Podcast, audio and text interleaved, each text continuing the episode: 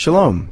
This is Gary Derechinsky, congregational leader of Beth Ariel Messianic Congregation. Thank you for downloading our message. We're delighted to make it available to you through the generous donations of our members and friends at Beth Ariel. We know that many are struggling financially because of the challenges facing our economy, and we do not want financial issues to keep anyone from enjoying our teachings. So please continue to listen in as often as you like. But if our presentations have been beneficial to you, and you are able to provide a financial donation to Beth Ariel, whether large or small, would you prayerfully consider sending a gift in support of our ministry? You can donate online through our website at bethariel.org. That is spelled B E T H A R I E L dot org. Also, please remember to pray for us that we would be responsive to the Lord's guidance as we reach out to the lost sheep of the house of Israel in the greater Los Angeles area. Thank you, and I hope you enjoyed this message.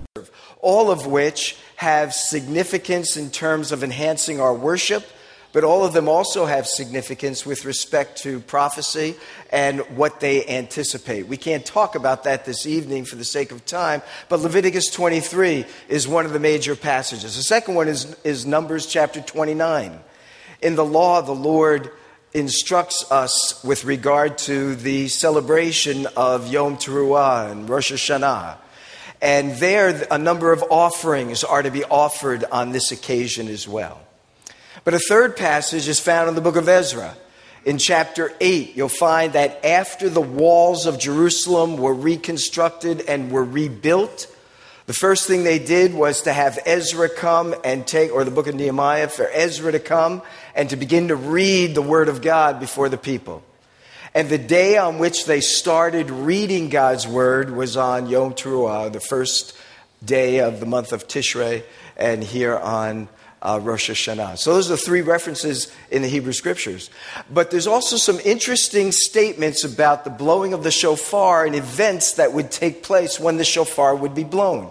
So, for example, in Isaiah chapter 27, we read where the trumpet will be blown, the shofar would be blown, and the Lord will regather his people into his land, into the promised land, into the land of Israel. And that comports exactly with what Yeshua tells us, because in Matthew chapter 24, he tells us that the Lord would send his angels out to the four corners of the earth with the sound of the shofar, and that he would gather the Jewish people and bring them into the promised land that had been given to their forefathers, Abraham, Isaac, and Jacob. And then there's some other interesting passages related to the blowing of the shofar, which have to do, in my understanding, with this event that will occur when the Lord calls us up to bring us into his very presence. Theologians refer to it as the rapture of the body of Messiah. It is a catching up, it is where we would be brought up into the very presence of God. And so we read in 1 Corinthians chapter 15 that at the last trump, that this perishable will put on the imperishable, this corruptible will put on incorruption, and in the twinkling of an eye, we will be brought up into the very presence of God with the blowing of the shofar. Paul says the same thing in 1 Thessalonians chapter 4, where he says, There's coming a time when the dead in Messiah will rise first. And then we who are alive and remain at the time that this event occurs will be caught up. That's where we get the word rapture from. Caught up to meet the Lord in the clouds, and thus we will be with him forevermore. 1 Thessalonians chapter 4. And we're told that that event will take place with the descent of Messiah to the clouds, with the voice of the archangel, and with the shofar of the Lord, with the trumpet of the Lord will be sounded. It's also interesting when you take those passages and you look, for example, in the book of Revelation, the last book of the Brit Hadashah, the New Covenant Scriptures, it says that when John in vision, in a vision, was caught up into the very presence of God, it tells us that when he heard the Lord's voice, it sounded to him like a shofar, like the blowing of the shofar or the trumpet. And so when we look at these passages with regard to prophetic significance, we know that Rosh Hashanah speaks of that time when the Jewish people will be regathered into their homeland in preparation for the descent of Messiah when he will come to establish his kingdom on earth. We also know that it says something about you and I who are believers in Yeshua as Messiah, that there's coming a time when the trumpet will be blown, when the shofar will be blown, and then we will be caught up to meet the Lord in the air, whether dead or alive. If dead, then our bodies will be resurrected from wherever they are, joined with our spirit to meet the Lord in the air. If we are alive, we will just be in the twinkling of an eye, just changed, transformed and brought right into the presence of God. So, those are some passages that relate to the Feast of Trumpets and to Rosh Hashanah. But that's not what I want to share this, this evening. But I want you to hear that because there's so much being said about prophecy today. And let me just caution you with regard to much about what you're hearing. It's the Word of God that is paramount and its proper interpretation. And we ought to be cautious about looking at current events and then trying to fit them into what the Word of God is teaching. It's the other way around. Look at the Word of God and see if those events have something to do with it. So I'm just cautious about it. I know I'm just not an exciting guy. I'm just, you know, I'm just very uh, cautious about stepping out on a limb and then finding out that what had been said uh, has no relevance whatsoever. Because there have been many people who have said, oh, the Lord will return on this night, but we're still here. And then I remember what a pastor had said many years ago when I was in his congregation. He said, You know, the Lord said, No man can know the day or the hour. So if any one of us guesses the day or the hour, the Lord changes it right away. You know, because no one can know the day or the hour. Maybe he's right. Maybe he's right. But if you have your Bibles, uh, Genesis chapter 20, 22 is the account of the offering of Isaac. This passage is read on Rosh Hashanah because at the end of the story, the Lord provides a ram caught in the thicket by its horns. And because we blow the shofar, the ram's horn, this passage is read. That's the connection. But there are great lessons in this passage for us to take note of. So let me read these for you. In verse 1 of chapter 22, it says, After these things, God tested Abraham and said to him, Abraham, and he said, Here am I. He said, Take your son, your only son Isaac, whom you love, and go to the land of Moriah, and offer him there as a burnt offering on one of the mountains of which I will tell you. So Abraham rose early in the morning, saddled his donkey, took two of his young men with him, and his son Isaac. And he cut the wood for the burnt offering, and arose and went to the place of which God had told him. On the third day, Abraham lifted up his eyes and saw the place from afar. Then Abraham said to his young men, Stay here with the donkey. I and the boy will go over there and worship and come again to you. And Abraham took the wood and the burnt offering, laid it on Isaac his son, and he took in his hand the fire and the knife. So they went, both of them together. And Isaac said to his father Abraham, My father.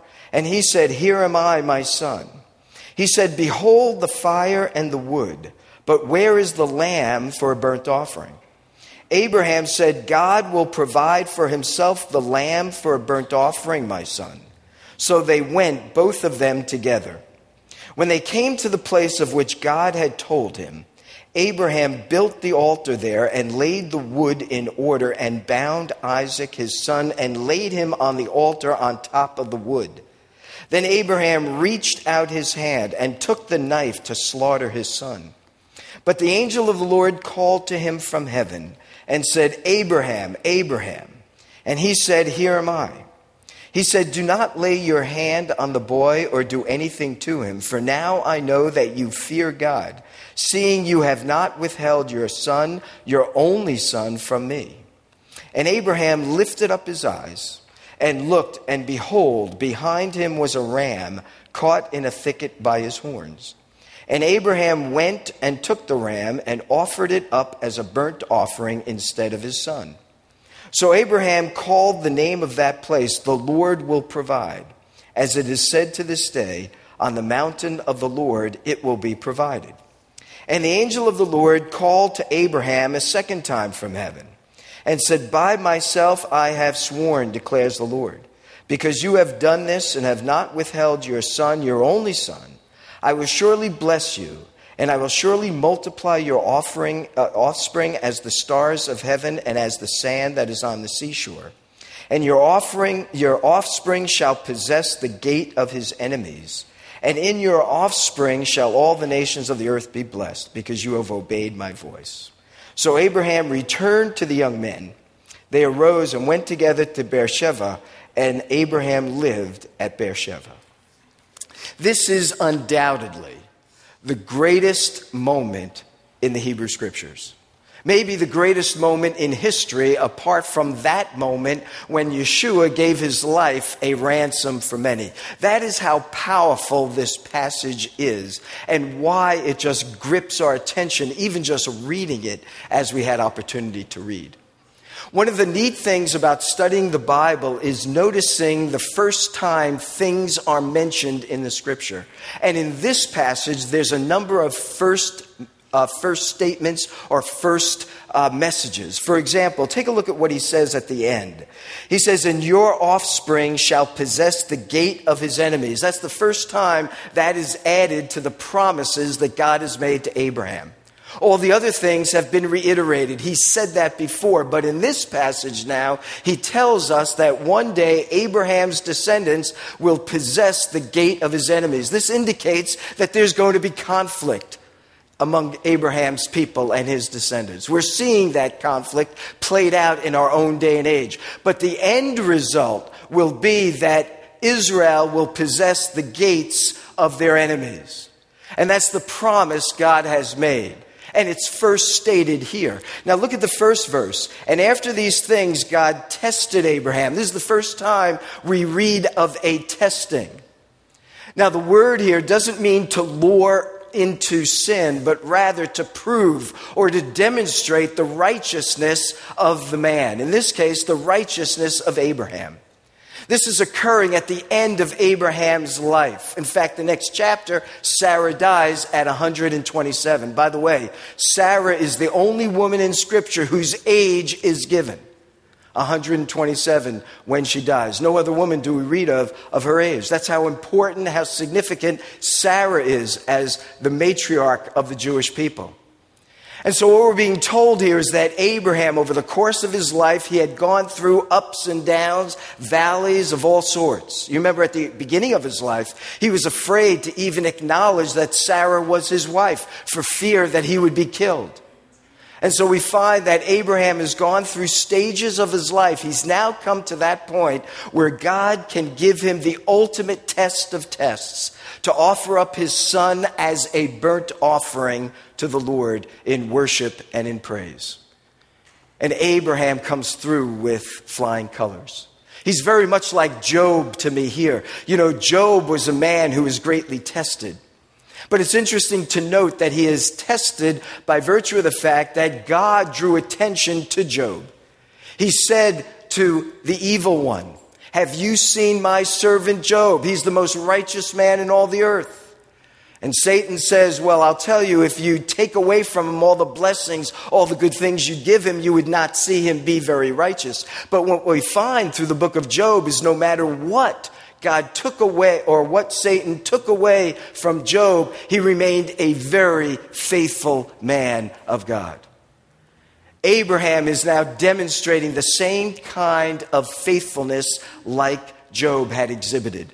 He was being tested or proved to demonstrate what God has done in his life. So, what trials and tribulations are you going through, and am I going through this day? What are the struggles we're having? And you know what our first response is why is God doing this to me? And what is it that I've done so wrong that these tribulations have come upon me? But you know, more often than not, it has nothing to do with that. It has to do with the fact that God sees you as a very righteous individual because of what God has done in your life. And He's giving you an opportunity to demonstrate that righteousness in the midst of a trial and amidst of a, a tribulation. So this is the first time the word testing is used. And take a look at this. He said, tests Abraham. He said, Abraham. And he said, Hineni, here am I. This is the first time this phrase comes up. And this is an all important phrase in the scripture. Five individuals respond to God when he calls with the same phrase, Hineni. Abraham's the first one. But the second one is Jacob. When Jacob returns from his father in law Laban with Rachel and with uh, Leah, and they come back to the land of Israel, God is telling, or I should say, Jacob is telling his wives that he needs to return to the land of promise. He tells him that in a dream, God spoke to him and told him to rise up and return to the land of his fathers. And Jacob said to his wives that he responded with, Hineni, here am I, and he goes. But Jacob's not the only one. Later, we read of another man, Moses, who, when he is in the wilderness and God reveals himself to Moses in a bush that is burning but is not being consumed, he draws Moses to himself. He tells him to take off his sandals, and the Lord calls him, and Moses' response is, Hineni, here am I. And the Lord commissions him to go and bring the, the Jewish people out of Egypt. But they're not the only ones either. As you go further into the Hebrew scriptures, you read of a young man. In fact, he's just a child. His name is Samuel. And his mother, Hannah, places Samuel into the care of Eli, the high priest at this time in history, Israel's history. And while he is sleeping, he hears the voice of God so clearly that he gets up and he runs to the high priest's bed and he says, Did you call me? And he does that three times. And every time Samuel, as a young boy, hears the voice of God, he says, Hineni, here am I. And he becomes the very first of the formal prophets, the last of the judges, the one who anoints the first two kings of Israel, Saul and David. But he's not the only one.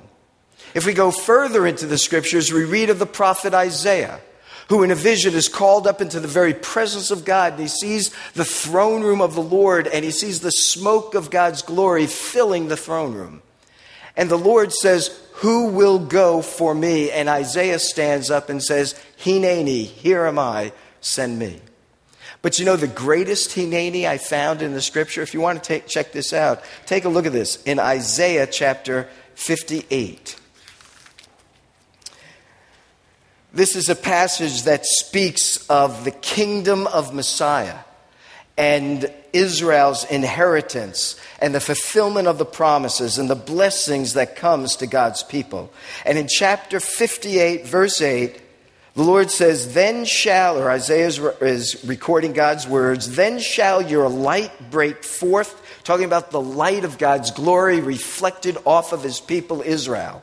He says, Then shall your light break forth like the dawn, and your healing shall spring up speedily. He says, Your righteousness shall go before you, and the glory of the Lord shall be your rear guard. He's speaking of the Shekinah glory. The glory of the Lord will just surround the Jewish people. And then watch this. Then you shall call, and the Lord will answer. You shall cry, and get this, and the Lord will say, Hineni. Now, isn't that, is that amazing or what? You know, you go through the scriptures and you see how when God calls individuals, their response is Hineni, but is it really possible to call God and God will say Hineni? Well, the passage here says one day Israel is going to call on the Lord and the Lord will say, Here am I. But we don't have to wait to that day. If you don't know Messiah, you can call on him now and he will say, Here am I, what have you been waiting for? You know, I'm just waiting for you to call on me so I can enter into your life and transform you and save you. But take, the, take a look at this. In going back to chapter 22 of Genesis, it says, Take your son, your only son Isaac, whom you love. This is the first time the word love appears in the scriptures. And what's really neat about that is it is in the context of a father's love for his son. Do you know where the first time the word love appears in the Brit Hadashah? It's in John 3:16. For God so loved the world that he gave his only begotten son. Isn't that kind of cool? The first time you read of love in the Hebrew scriptures, it's the love of the father for his son. The first time you read of love in the Brit Hadashah, the New Covenant scriptures, it's the love of the father for his son and for the world. So, what is love all about? Love is that sacrificial giving of oneself as a father would for his own son, or ought to be for his own, own son. But here, God is telling Abraham, now listen, this is the son I want you to take. And what I want you to do, notice that he does not tell him, I want you to kill your son. He doesn't say that. He doesn't say, I want you to murder your son.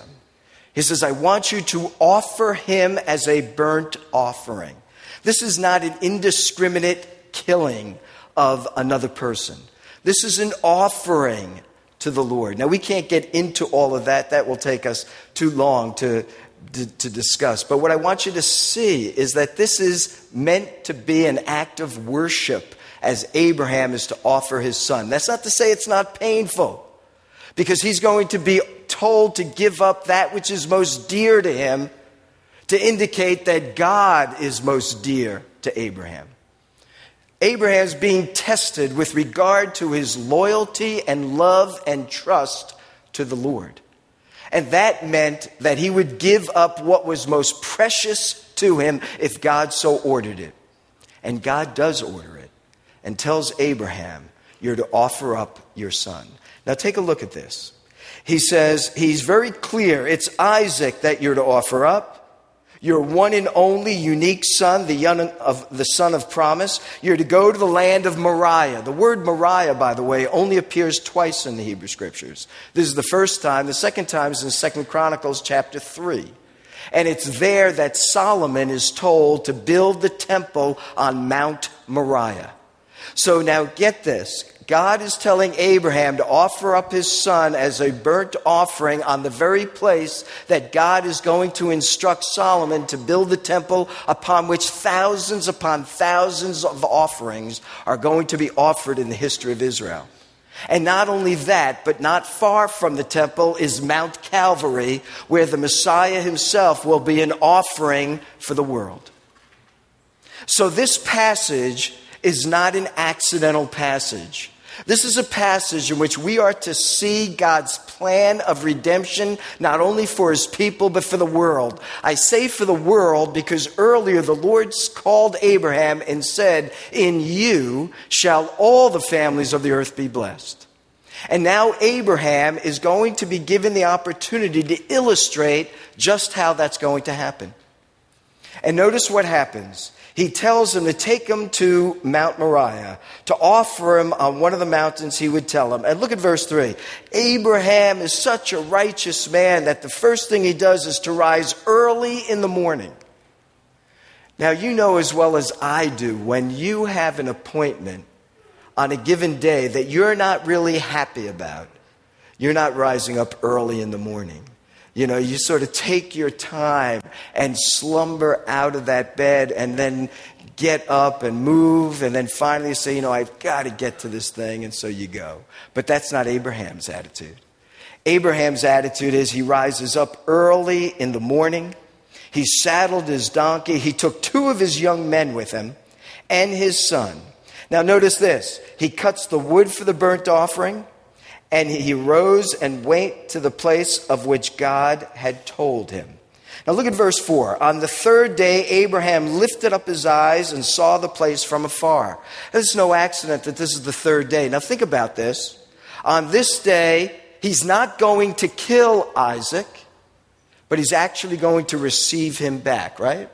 On the third day, when he gets up, we read the passage the Lord tells him not to offer up his son and that he did demonstrate his righteousness. So on the third day, he doesn't offer up his son. On the third day, he receives his son back from the dead, as it were. In fact, for these three days, in Abraham's mind, Isaac was dead. Abraham was committed to offering up his son. And so when did Isaac die in Abraham's mind. He died the moment God told him to offer up his son. And so, for three days, in Abraham's mind, he's en route to offer up his son and to see his son die. But it's on the third day that his son actually lives for Abraham and he's given back to him. So, is it an accident that Yeshua was dead for three days and three nights, and rose on the third day. I mean, the parallels are just too striking to be an accident. But look what happens also.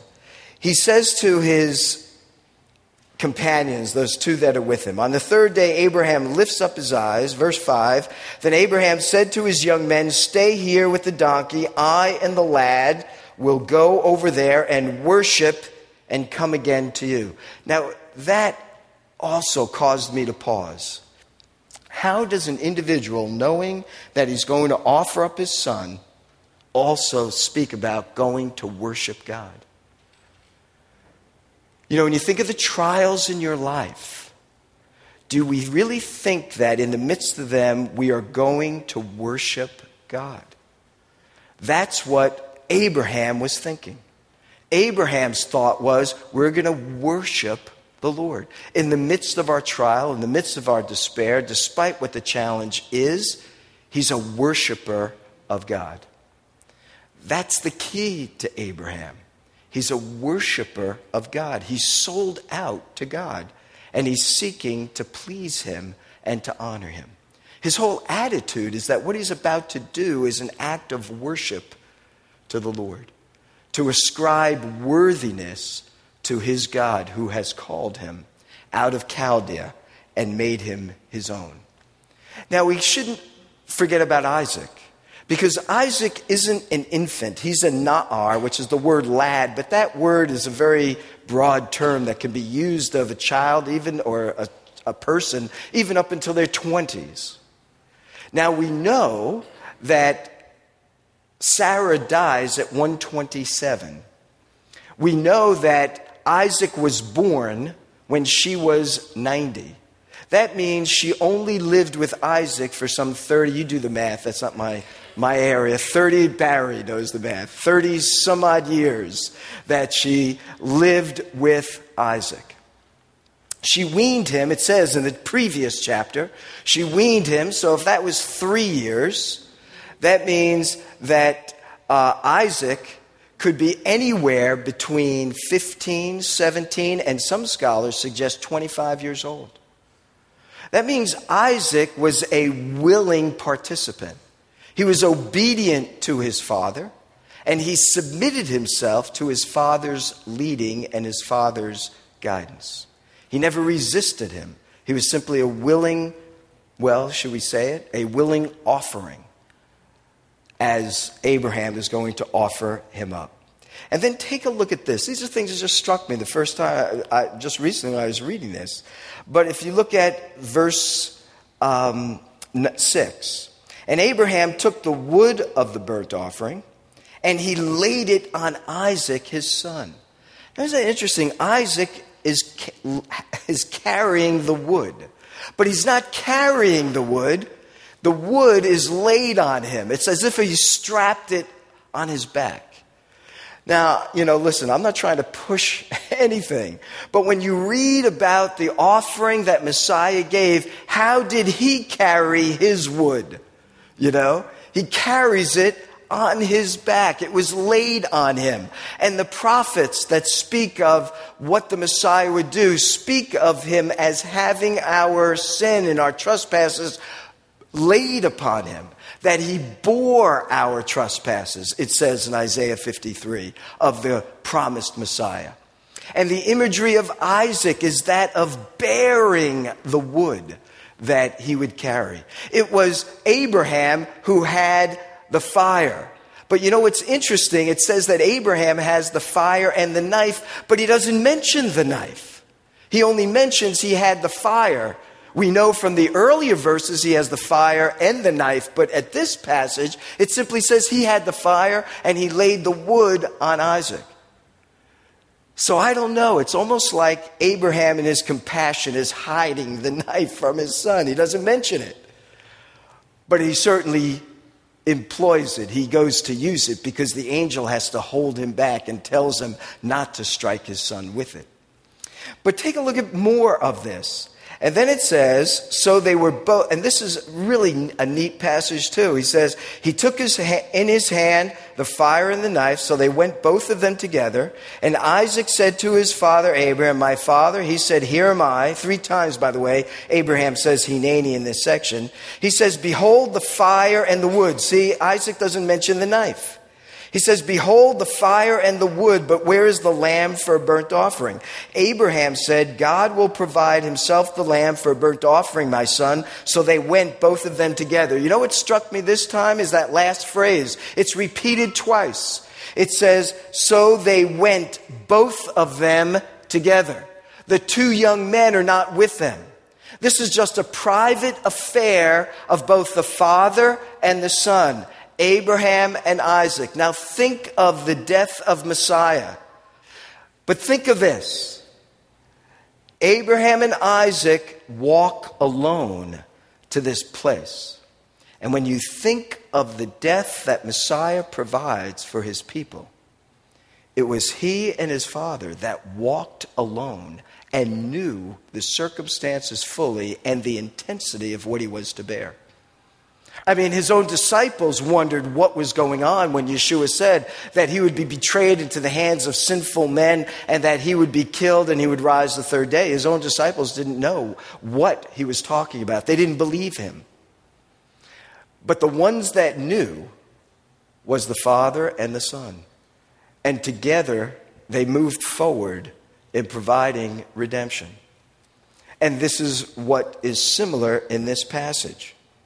And then it says in verse 9 when they came to the place of which God had told them, Abraham built the altar, he laid the wood on it, and he laid Isaac on top of the wood.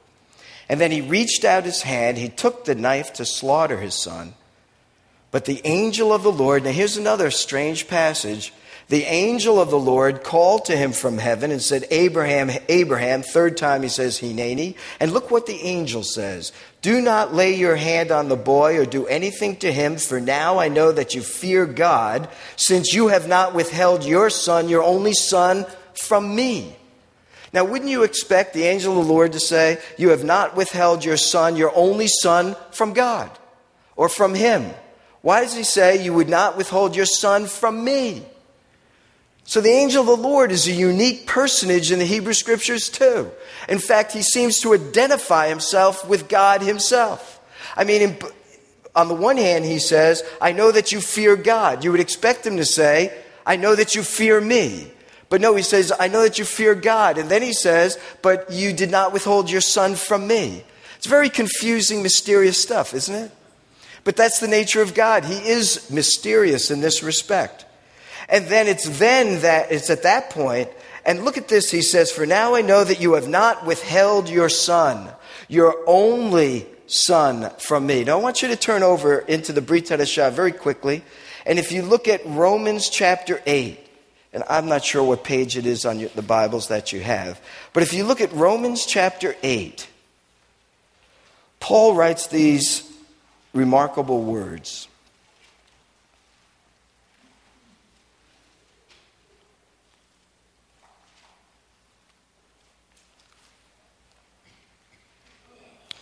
If I can. now I can't find it. Oh, that's right. I'm in the wrong spot. If you look at verse 31, he says, What then shall we say to these things? If God is for us, who can be against us? Now look at this verse. He who did not spare his own son, but gave him up for us all how will he not also with him graciously give us all things? In other words, Paul is saying if God has given up the greatest thing he has, well, that means we are possessors of the least things that God has. So if he's going to give us the greatest thing, how would he up, how would he withhold from us even smaller things? But what I want you to take a look at is this phrase He did not spare his own son. Now, the question is where did Paul get that idea from, this, this thought of not sparing? If you look back at Genesis chapter 22, and you see that passage where the angel of the Lord says, Seeing you have not withheld your son. If we were to pick up the Septuagint, That's the Greek translation of the Hebrew scriptures that was done about 200 years before the time of Messiah. It's called the Septuagint or the 70 because allegedly 70 rabbis from Alexandria translated the Hebrew scriptures into Greek. When they came to that passage, those rabbis translated the word withheld with the Greek word that's translated in our English Bibles, did not spare. In fact, the very same Greek word in Genesis 22 is the same Greek word in Romans 8 32, was it? 30, 32. So, where did Paul get that idea from? Well, he got it from this passage. And undoubtedly, he's comparing what Isaac had endured with what Messiah of Israel had endured. And then the passage goes on to say that God withheld him from slaying his son and provided a ram in his place to offer as a burnt offering in place of his son. And then in verse 15, it says, The angel called out a second time. And here's another mysterious thing because he says, By myself I have sworn, declares who? The Lord. Right? You would have expected, declares the angel of the Lord, but it doesn't say that. It does the same thing that happened just a few verses before. By myself I have sworn. This is the first time God swears. It's the first time God makes his covenant and then swears that he will not renege on it. And what he promises is that I will bless you. This is what he said to him in Genesis 12 I will bless you and I will multiply your offspring. But he adds the one thing that you shall possess the gate of his enemies. This is a passage that was meant for us to see something deeper than merely Abraham offering his son. It was sort of a type, a picture, looking forward to a greater son who would be offered. And by the way, on my shelf, you know, I have all kind of Bibles. And I just was curious, you know, because I hadn't done this in a while. But I picked up the Jewish Publication Society scriptures. And I was just reading the passage in it. I wanted to, you know, present my thoughts to you from it, but um, the print is bigger, and so I thought I'd forget where things were. So I decided I'd work from this, but I want to read a, a tran- the translation they provide of this passage in Genesis chapter 22. I thought this was pretty remarkable, uh, but it's accurate according to the Hebrew because it says that uh, in Genesis 22, when Isaac asks in verse 4, Behold the fire and the wood, but where is the lamb for burnt offering? You see, my translation says, God will provide for himself the lamb. Literally, it just says, God will provide himself a lamb, which could be taken, God will provide for himself a lamb, or God will provide himself as the lamb. Could be translated that way. And there's good reason to think that, because we have lambs being offered in different places. But Isaiah 53 speaks of Messiah being led as a lamb to the slaughter and remaining silent in obedience to the Father so as to carry our sins and carry our trespasses. But here's what was interesting to me. When I read the Jewish Publication Society, the translation into English, when they came to that verse, they said, And Abraham said, let me go back just to kind of build it up. But he says, and he said, Here am I, my son, Abraham says. Behold the fire and the wood, but where's the lamb for burnt offering? And Abraham said, God will provide himself the lamb. Isn't that kind of neat? I mean, the Jewish translators were, and that's from like 1955, you know, there wasn't a whole axe to grind. And then they, tra- they didn't say the Lord will provide for himself a lamb. They just have the Lord will provide himself a lamb. And that's a very literal translation, and it means that it can be opened up in a variety of directions, can it?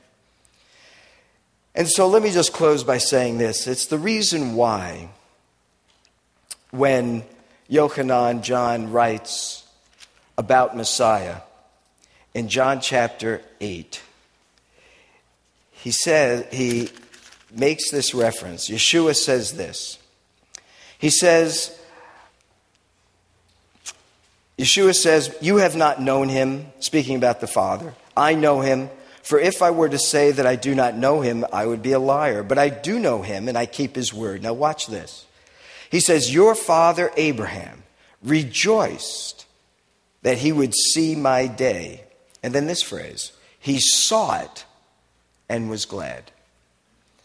What is Messiah talking about? you know, I mean, Abraham didn't live until the year, I don't know, 30 AD or, you know, BC, BCE or CE. You know, he didn't live to the time when Yeshua walked the earth. So, how was it that, it said, that he says he, um, that Abraham rejoiced that he would see my day, and he saw it and was glad? I think what Yeshua is referring to is this event in Genesis chapter 22 that when Abraham began to offer up, well, even from the very beginning, he realized that something bigger was at stake here than merely him offering up Isaac. That he knew somehow this was a picture of the redemption that his greater son, the son of Abraham, would provide for him and for his people and for the world. And when he took note of this, when he reflected deeply upon it, he rejoiced in it. And that's the challenge, isn't it? That we would find ourselves rejoicing in the truths of God's word and in rejoicing in it, embracing it, and experiencing the new life that comes as a result of it. Abraham was a worshiper. He was a man of great faith and a man of great righteousness. And when called upon to offer even up his son, he was ready to do that because he had a relationship with God that was real and it was genuine. When I was a young, a, a young person, a young boy, and uh, I always wanted to be like Abraham, you know. I always thought, and the thing that I thought about was, I wanted to hear God's voice like Abraham did, you know. I didn't necessarily want to hear the same things that Abraham heard, but I wanted to hear his voice. And I never did. I mean, I was in synagogue every week. I was in Hebrew school all throughout the week, you know. And I felt proud and still do that I'm Jewish, you know, and that Abraham is my father or forefather or great, great, great, great grandfather, you know. And so all that was important to me. But what I couldn't get was why God seemed so aloof to me. I mean, I'd go to synagogue, I'd try to keep up with everybody reading the Hebrew, and I'd get lost. What page are they on again? My father would say, Come on, stay up with us, you know. And I'm trying, you know. And what I really wanted was, God, would you just speak to me? And, you know, the experience of him speaking to me, and he's never spoken to me like he spoke to Abraham, you know. But finally connecting came when I sort of surrendered myself to what I really knew was true, you know.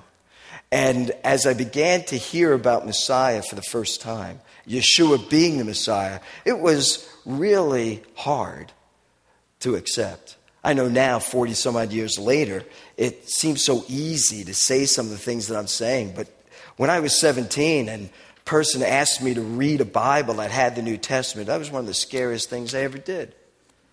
And then when I had read it and I found myself liking Yeshua, that was also pretty scary because I was told that he was not for me, he was for the Gentiles. And so, what was I doing feeling comfortable with him? And that was kind of scary stuff. And then when I eventually walked into a church building, I don't mean a messianic congregation, I mean a church building and people were like singing hymns. This was like weird stuff to me. And when I'd see, you know, images and, you know, kind of things, it was like so foreign to me. And it was really scary. But God took me through slowly, step by step, eased me into a relationship with Him. And my longing to hear God's voice, something like Abraham heard, was finally realized when I surrendered to Him. And so when I read a passage like this, you know, that says, um, Surely our diseases, his, our sins, another way of reading it, he did bear. There's Isaac bearing, and our pains he carried. We thought he was stricken, smitten of God, and afflicted. And by the way, I'm just reading out of the Jewish Bible. But he was wounded because of our transgressions, he was crushed because of our iniquities. The chastisement of our welfare was upon him, and with his stripes we were healed. And all we like sheep, we go astray. We turned everyone to his own way. And the Lord made it to fall on him. My translation says, made to light on him, but to fall on him the iniquity of us all. He was oppressed, though he humbled himself, and he opened not his mouth. As a lamb, there it is, is led to the slaughter, and as a sheep that before her shearers is dumb, yea, he opened not his mouth. He says he was cut off. That's the word, he was killed. He was cut off out of the land of the living for the transgression of my people, to whom the stroke was due. I came to realize that this was about Mashiach. And by the way, the oldest transla- interpretations by the rabbis, I have a big, thick volume that has all the interpretations of Isaiah 53, you know. And you go back to the oldest ones, they all speak of Messiah in Isaiah 53. And the connection with Genesis 22 is startling, isn't it? And it's there, not because God is hiding from us or God is restraining his voice from us, rather, just the opposite. God is making himself known and he's speaking loud and clear. So, as we blow the shofar, inaugurating 5,776, Messiah is still available to you this day. Is that nutty? That's just nutty. The Lord is available to us today, not only to find salvation in life, but also to have life more Thank you for listening to our message. We hope that it serves to encourage you in your walk with the Lord and your service to Him.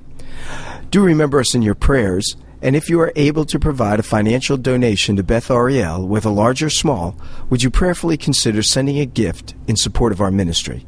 You can donate online through our website at bethariel.org. That is spelled B E T H A R I E L dot org. Thank you again, and may our Heavenly Father richly bless you as you continue to follow Him. Shalom, shalom.